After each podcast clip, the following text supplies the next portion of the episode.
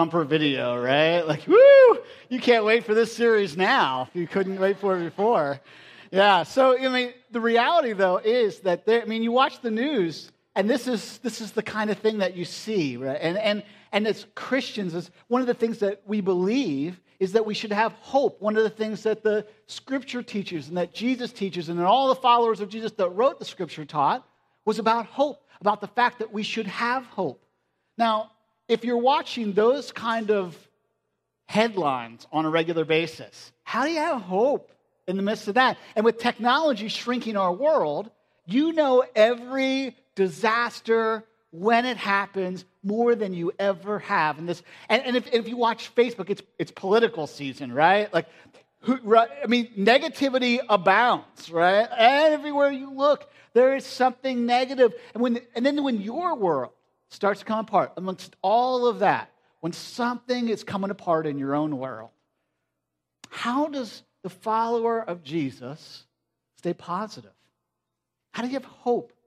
When, when there's something happening in someone's world that you care about, and it's like watching a train derail in slow motion, how do you have hope?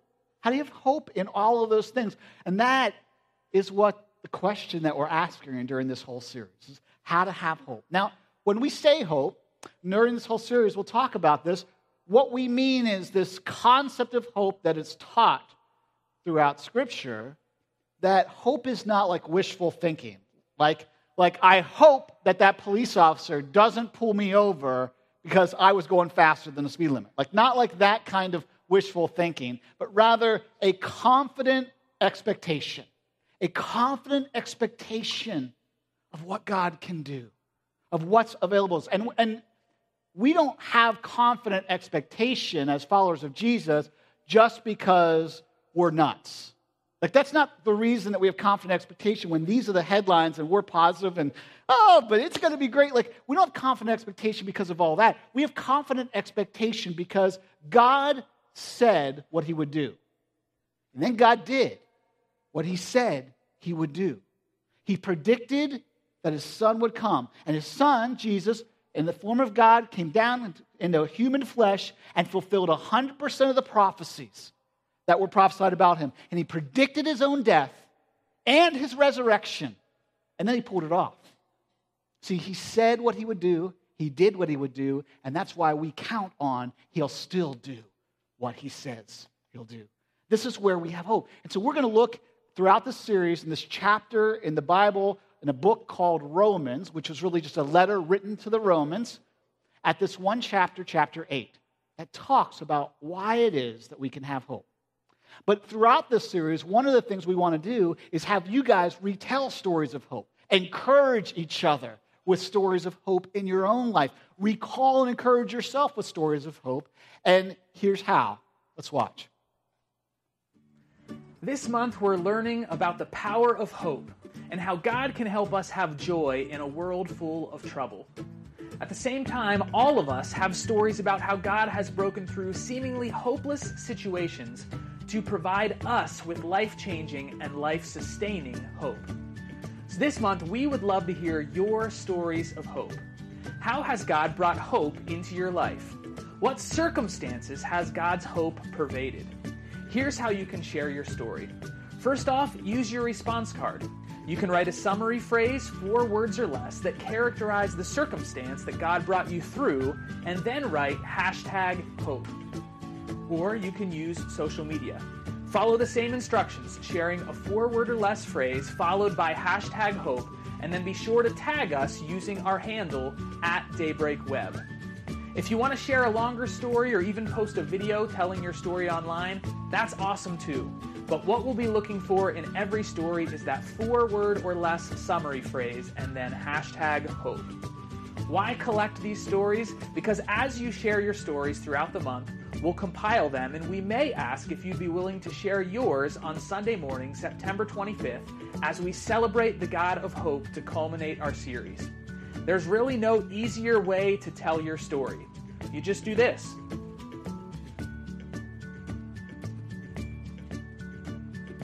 So let's celebrate God this month. Let's celebrate hope. Share your story today. What a great way to remind us of the hope that God has because of the life changing power that He does in our own lives. And so I encourage you, share your stories this month.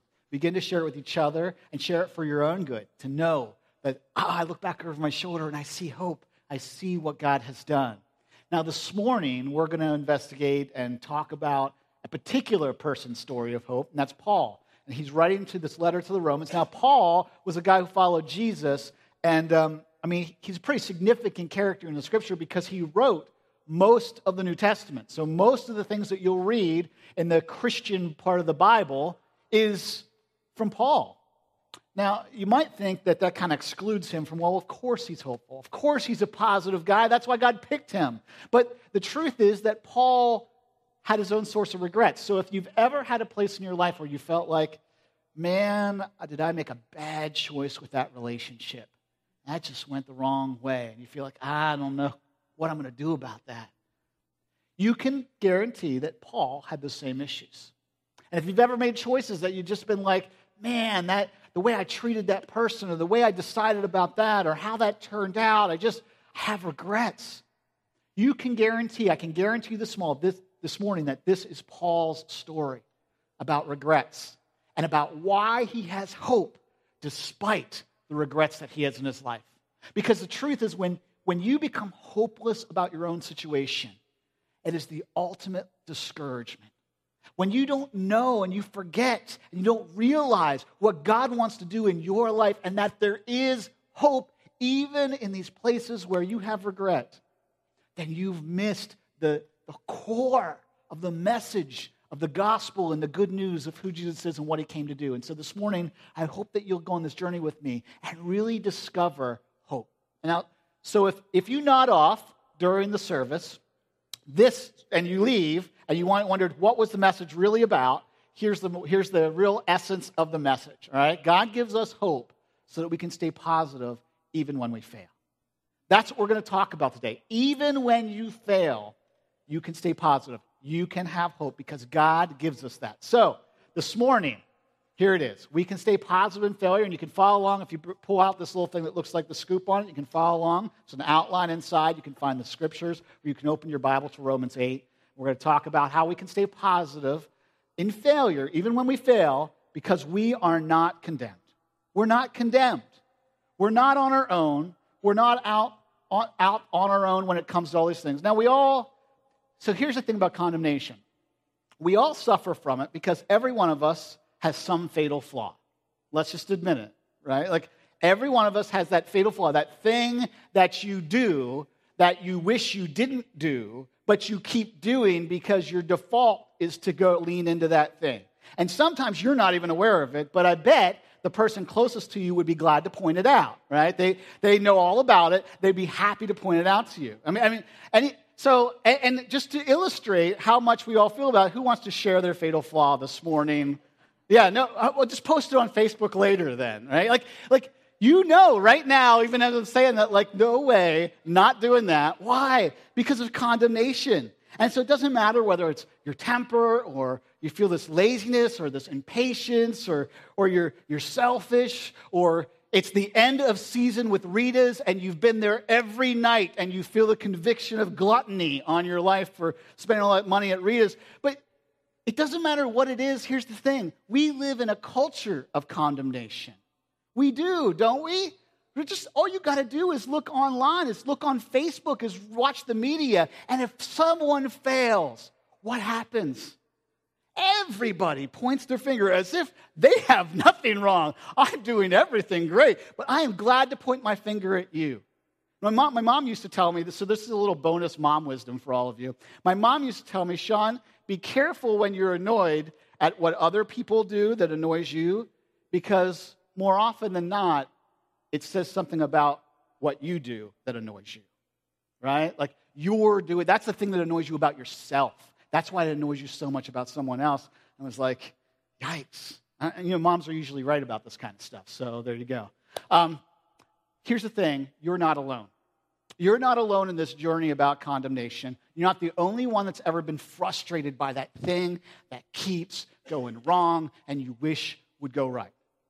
And just to prove that to you, before we get into Romans 8, I want you to hear Paul's story from Romans 7 and that, that he suffered the same thing. So that when he speaks, you can, he's believable because you can identify with him. So here's what he says in Romans 7. Now, if you really want a fun read, you sit down and read all of Romans 7 sometime, and you will be so confused by the time you get to the end of it with him trying to explain his story that you'll be like, wait, what just happened? So I'm going to read you just a very brief synopsis of it. Romans chapter 7, verses 15 and 19. Here it is. I don't really understand myself, for I want to do what is right, but I don't do it. And we all identify with that. I want to do what is right, but I don't do it. Instead, I do what I hate. My, even my dog has this problem. My dog goes out, and every, I mean, once a week at least, he goes out and he lifts his leg on the planter in the entryway of our house. Now, he knows it's not the right thing to do. He has been scolded for it. And if I catch him, the reason I know he knows it's wrong is because he gives that look, you know, like the dog look, like, oops, uh, uh, did I just get caught? You know, so he looks. So so every time it happens, same like we. I scold him. I said no, you should have done that. I put him outside, and you know we celebrate that he does the right thing. Well, after he barks at me, I put him outside, and first he's like ah, and then because he's mad that he knows he did what's wrong. But then he goes out, he does his thing, and I I celebrate it, and it's fantastic. And then the next week, he does it again, again, and again. I don't know if he's an idiot or an angel sent to develop my character. But whatever it is, whatever it is, he's a great illustration of exactly what Paul is talking about. I want to do what's right, but I do what I hate. I do what I know is not right. He goes on to say, and I want to do what is good, but I don't. I don't want to do what's wrong, but I do it anyway. Now, you think you're alone in this. You think you're the only person that suffers from this, but you're not. It is part of our humanity, it is part of our human experience, and it's the reason that we need God. And when I examine my own life, I suffer from exactly the same problem, just like my dog. I, there's stuff in my life that happens over and over again, and I go, God, I want it to stop. And, I, and the hopeful thing is that it has become less and less and less. And God has delivered me more and more and more, but it doesn't mean that it's the end. And this side of heaven, that is the journey. But here's the danger that I've discovered in this journey there's two things that, that we tend to do. Because our fear of condemnation is so great, because what happens to us in failure is so intense, we, we either resist conviction. Now, conviction is when God comes to us and says, Listen, here's like basically just makes us honest. Like that's, that's the essence of conviction, right? Helping us see ourselves the way He sees us, in need of the source of life in our life. So we either we resist that. We're like, we're, we're so aware of God's goodness and our distance from that. We're like, I just don't even want to I don't want to face the music. We're like doing what my dog does. Like, you know, you didn't see that. Hopefully, you didn't see that, God. Or, this is the other thing I've done I've lived in constant condemnation. And I'm so sensitive to the fact that I keep coming up short. I keep falling short. And I just, I don't think I'm worthy. I have guilt and shame. And this is what condemnation really is. The definition of condemnation is that it's guilt and shame that pushes you away from God and back into sin. It isolates you because you feel such shame over that, such guilt. You're just like, oh, I don't even want to know. I don't want people to know about that. And so I'm going to hide it. And then it's like the sledgehammer, the spiritual and emotional sledgehammer that Satan just uses to keep you in place, to keep you in doubting God's best for you, that God could actually love you now, you know this. You know this about condemnation because you've observed it all the time. You observed it during the Olympics. What happened when Ryan Lochte went into a bathroom and he just he just wrecked a bathroom? He's just being juvenile. But what happened? Yeah, he lied. No, no, no. Instead, he made up this whole story about how armed people tried to get him. Like this whole lofty story about all of this. Why? Because he was so afraid of being condemned. And when you have condemnation and you are afraid of condemnation, you will make terrible choices. And some of you, like me, have been down that road. You've made terrible choices because you lived in condemnation, you lived in fear of it, and you resisted conviction. And see, conviction is just this loving act of a gracious God saying, You can be forgiven. You don't have to be afraid anymore. For years, I resisted that because I thought that God was angry with me. That God would always out there. God had a pointy finger, right? And he was just waiting to use it. So, see, I knew you'd fail. See, I knew it. You're always coming up short, Andrews. You're always doing that. See, you did it again. You'll never be good enough for me. So, this is the message that many of us live with in condemnation. And this is the message of the gospel that came to set us free because when we resist conviction because we're afraid of what God thinks of us, when God has done everything, including send his son to the cross to prove otherwise, when we resist conviction, we resist God. We resist the loving conviction of a gracious God who says, Come back to me.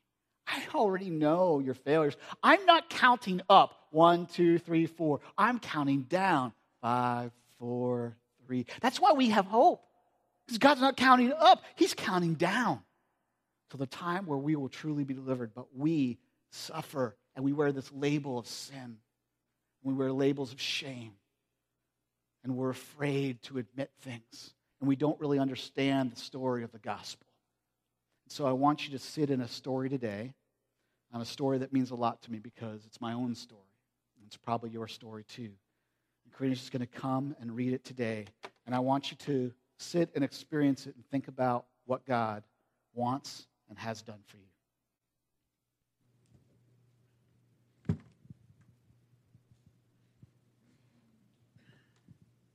It's tough to be a dog in downtown Seattle. It's a concrete wilderness of cars and curbs and only parking meters to mark your territory. A land where cats behind windows smugly ignore you and mail carriers on foot are hard to come by. Liberation came one October day when Lady moved to the orchards of central Washington. The new digs of the dog's delight, a working farm, a leaning barn, and more fields to roam than could be done on the Sundays during a month. Dogs know a lot about people. Well, not skills like foreign currency or building a space shuttle or such, but practical stuff. Like when the school kids are getting off of the bus. Somehow they just know. Each afternoon, at just the right time, Lady patted down the path of the dirt driveway and the sleepy two lane country road during her tenure as a dog to school kids, uh, Lady never missed a day. It didn't matter if it was a waist deep blizzard or a withering heat or a horizontal rain. The first kid off the bus was met with a wet pink tongue and the dirty paws. When it snowed, the slope behind the barn became a groomed toboggan run. Lady chased the action up and down the hill for hours. Her only break was to sip the hot chocolate with the mini marshmallows from the metal thermos cup and chew down a peanut butter and jelly sandwich made just for her. She was one of the kids. As shadows overtook the hill, a recession of soggy kids and sleds emptied the icy wood. Here was Lady and the dog, looking like the Queen of Sheba, perched proudly atop a wooden sled pulled by the shivering courtesans. Spring roared in like a lion, and with it she brought six dead chickens to the back door. Along with that came the angry rancher with his shotgun to the front. Lady had discovered a taste of blood, and she was hardwired with a passion for one thing birds. How does a German shorthair ignore 800 years of breeding? Lady's life was in the balance. A country farm agent gave her one last chance a dead rooster wired around the neck until it rotted off. The only hope for Lady was to change her habits. Within a couple of days, Lady reeked of a bloated death. The kids now got packed up from the, the bus stop and they didn't suffer the sight and stench. They waited until Lady was away to run between the house and the barn, and for days the loyal dog patiently sat near the porch, staring at the closed front door. Almost a month had passed, and Lady, once the center of attention, lay dejected at the corner of the house. Her head fallen, eyes dulled, and her spirit broken. A slimy, matted mess of feathers with sinewy patches of gray flesh dangling from her neck.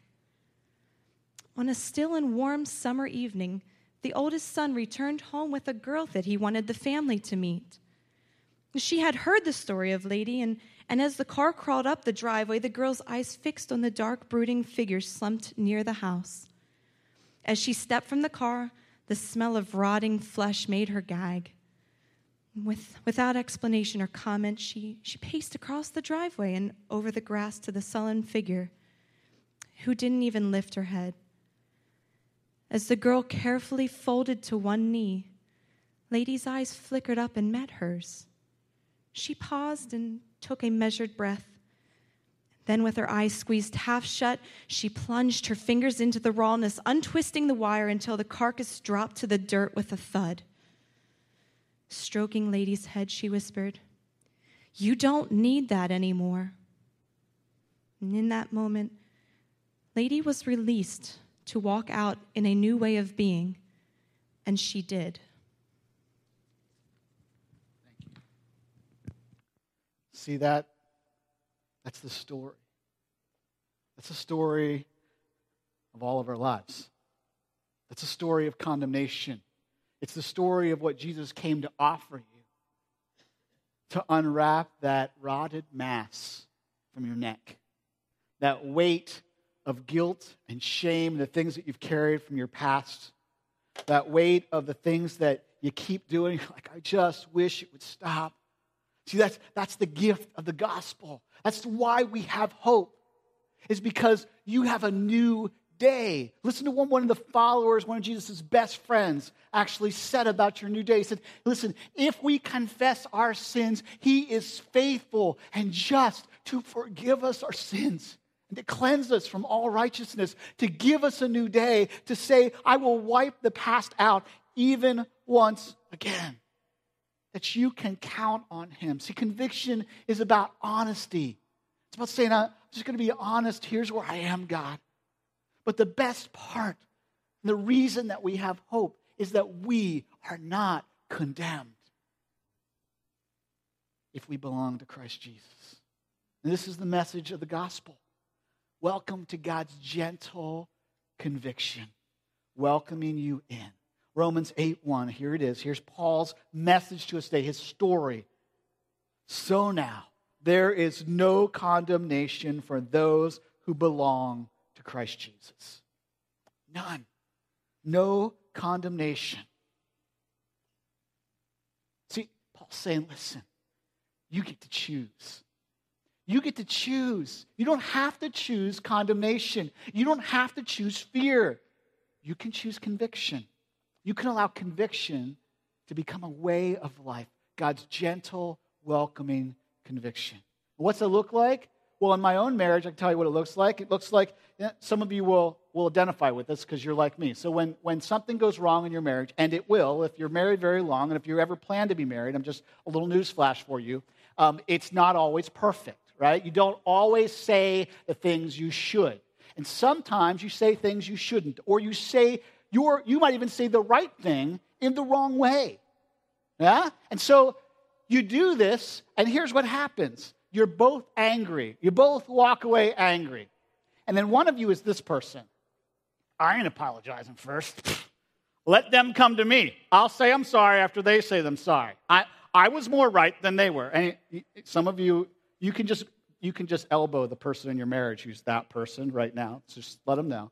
So here, here's what happens. Okay, so I'm that person, right? Nope.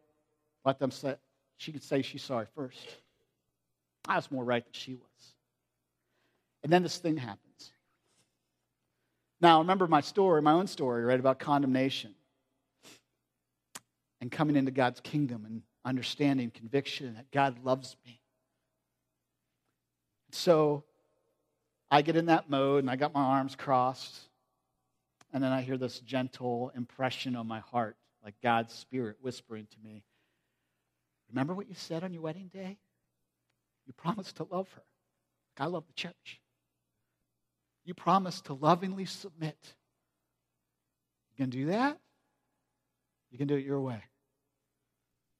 And in that moment, I have a choice. And I am always glad when I choose to go get on a knee and to look my wife and say, I'm sorry. I'm sorry. I was wrong. And ask for her forgiveness and enter back into a loving relationship. But that can only happen for you if you're willing to see God as He is a God who deeply loves you and is offering you conviction. The good news of God, the good news of the gospel, is that there is always a new day. Always a new day. That, that the new day is basically just this Will you keep on trying? Will you keep on trusting? And will you keep on trying? And in that, you will find a new way. And you can be assured of this that He is faithful and just to forgive you, that there is no condemnation, that you have freedom. And the good news is that you can be assured God is not holding anything against you. See, this is why we have hope. This is why you can personally have hope even when you fail. God's not holding anything against you, He's willing to offer you forgiveness and a new day. So you can unwrap that mangy mess from your neck. And you can say, I don't want to wear that anymore. I don't want to live with that anymore. You can have hope because His forgiveness is real. So God says, Paul says, listen, God, God wants to offer you a new way. No condemnation. Choosing conviction, not condemnation. And he says that you can have hope because of that, but not just because of that. Romans 8 2 begins to go on and explain that you can also have hope because not only do we are we not condemned, we can experience grace. So I want to talk about Romans 8 2, and I want to talk to you specifically about the second thing that Paul talks to us about, and that's that we can experience grace. Now, let me define grace for you. Grace, a simple theological definition of grace God's riches at Christ's expense. Okay, it's an acrostic God's riches at Christ's expense. So God gave everything. Now think about this. God's riches at Christ's expense is this God gave everything, including his son. He didn't withhold his own son. God came and, as a son on the cross, died for us. He lost his son so that you could be restored in relationship with him. Now, you think about that for a second. If you're a parent, you have a child, what would you give up in exchange for your child's life? I mean, what would make it worth it to go to your own kid's funeral? What? What can you come up with? See, this is what it cost. Grace. If you can experience and understand the high cost of grace, you can begin to understand the power behind it because it is convincing of more than anything else you will ever read or understand. It is convincing that if God would do that, it should convince you that He is not out to get you. Because you know, as a parent, you would never, you would never give up your child for people that you didn't love. You, there's no way. There is no way that you would do that. And the message of Romans 8 is this you can have hope because of Christ's death and resurrection proves to you that grace is available to you, that God does love you. This is, this is pretty important. And we all need grace. We need it desperately.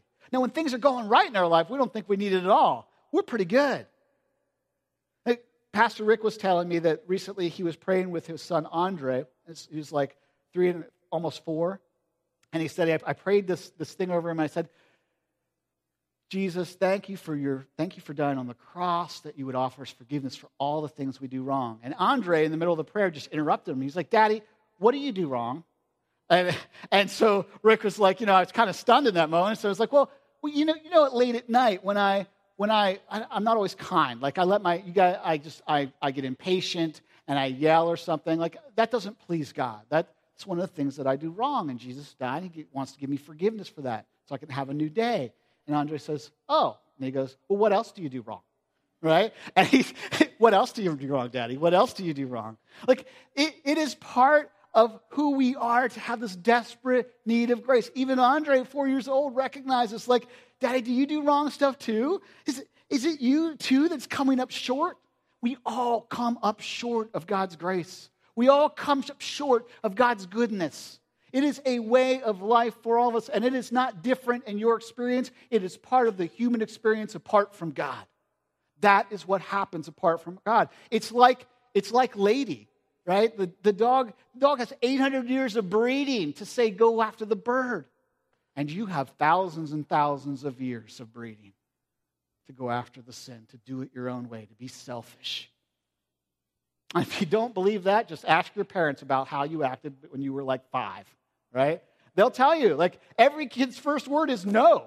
Like, that's the first one they know, no, right? Because they, because they had to learn it. We all come up short, but we need the source of life and the hope. And this is where you should be asking, like, well, I thought this message was about hope. It is. The hope is this the hope is that we have grace, that God offers us grace, and that we don't have to achieve it. In fact, in Ephesians, another place that Paul wrote, and this is why it's helpful to understand what he's writing in Romans 8, but understand what he writes elsewhere. In Romans, in Ephesians, this is what he writes. He says, Listen, so the gift that God gives you, your salvation, this, this thing that God does for you, you're saved by his grace when you believed, when you said, Jesus, I don't want to rule my own life. I don't want to lead my own life. I can't do this on my own. You believed that Jesus did what he did for you so that you could become back to God. When you believed, says you can't take credit. Why? Because it is a gift of God. Salvation isn't a reward for all the good things you've done and how there's not a big measuring thing up in the sky. Okay, this is might be a surprise. There is not a big measuring thing up in the sky that is going to weigh you out, weigh out all your deeds when you stand before God and go, well, if you were better, then it's going to come up because the problem is sin is always more weighty. And so you're always coming up short. And, and, and the truth is, you really want to take that chance that you're going to pay your own way? You really want to take that chance when what Paul is saying is that the good news of Jesus is that you don't have to. That's not about the good things we've done. None of us can boast about it because it's about what Jesus already did and that He empowers us. Because of God's grace, we are free to live a new kind of life.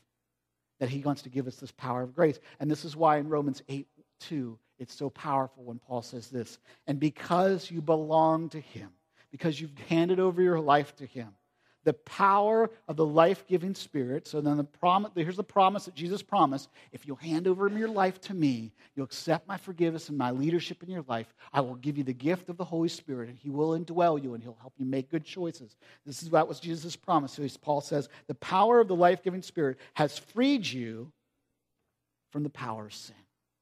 So what Paul is saying here is that grace is this incredible gift because it doesn't leave us where we are. It gives us the power to change the default setting in our life that keeps choosing wrong. Now, if you're really following thinking through this, you should be saying about now, well, that's nice, Sean, but I see I got this friend who keeps choosing the wrong thing. I mean, he says he has Jesus in his life, but he keeps choosing the wrong thing. And and my friend, I mean, I mean, you know, so so when I choose that, I mean, when my friend chooses that, you know, like what does that mean? Why is the power of grace not working? And you see, practically what Paul is saying, and, and this is why you're having that dilemma, is because you're getting it. What Paul is saying is that practically the quality of your life in Christ can be quantified in your choices, in your amount of freedom you have from sin. This is what Paul's saying is the quality of your life in Christ can be quantified by your freedom from sin by your choices. Our love for God can be quantified through the choices we make. But here's the good news of grace we are not condemned. So when you make a bad choice, there is forgiveness and there is freedom to try again, to make a good choice. When you fail, you need to know. According to Ephesians, you're wrong and you're right, they don't make God feel any differently about you. He sent his son for you, according to Romans 5, while you were yet a sinner, while you were thumbing your nose at God, he sent his son for you. He sent that message into your life. There's nothing you can do to make God love you less. There's nothing you can do to make God love you more. He already loves you. And grace is the key to empower your life to have change because you can fail and try again. Now, I read a book recently. It's on the 10 Laws of Trust, and the author tells this story. He says there was this powerful moment in his life when he realized what the freedom to fail, what the power of grace really was. It says his dad, he was before he was 16, and his, he wanted to learn how to drive, and his dad said, Okay, here's the keys. Just back the car out of the driveway, go down the road, turn around, and come back into the driveway hands him the keys. He goes out to the car he says, I'm all excited. He said, I got in the car. I turned the engine over. I put it in reverse. I gently backed out of the driveway until the rear tires hit the curb. He said, I was like, man, I'm doing this right. He said, so, he said, I turned the wheel. He said, and I gunned it.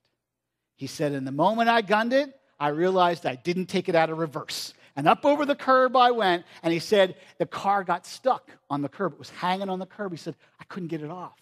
No matter how much I tried, I couldn't get it off. He said, So I sheepishly turned the car off and went in the house, told my dad.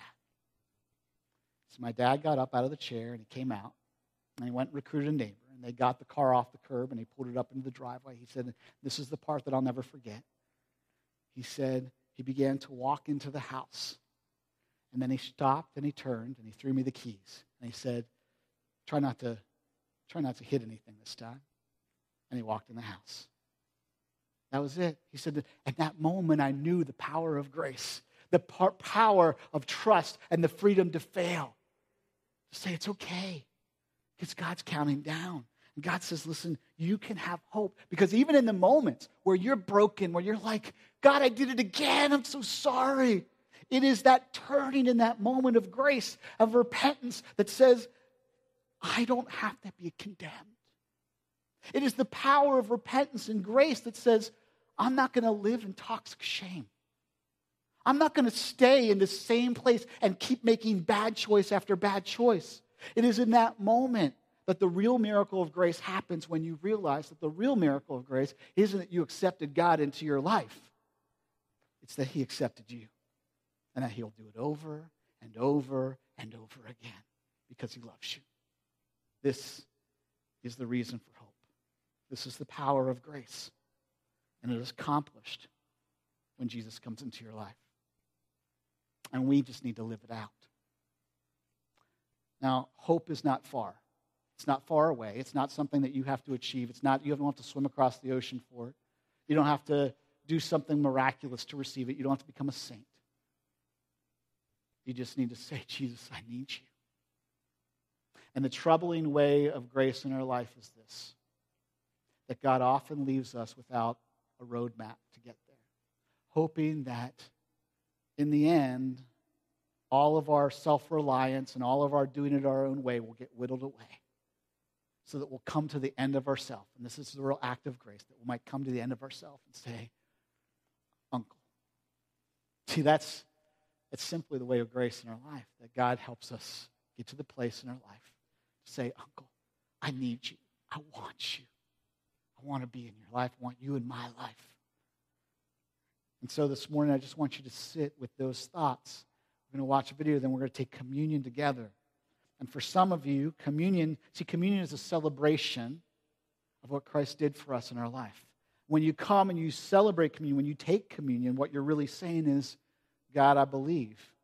Jesus, I believe that what you did for me is real. That forgiveness is available for me, and that the way of grace can change my life.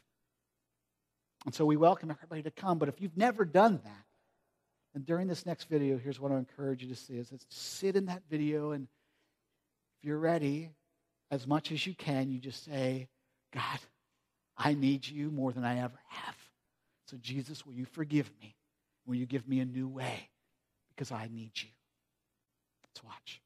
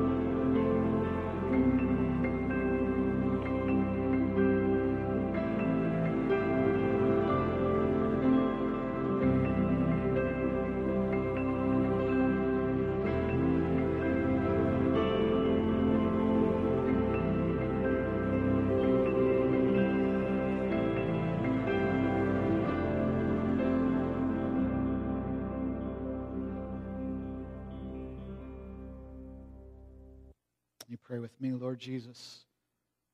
You are our hope because you can forgive. Because we can come to you over and over and ask forgiveness, even for the first time this morning to say, Jesus, in our hearts, Jesus, forgive me. Give me a new day.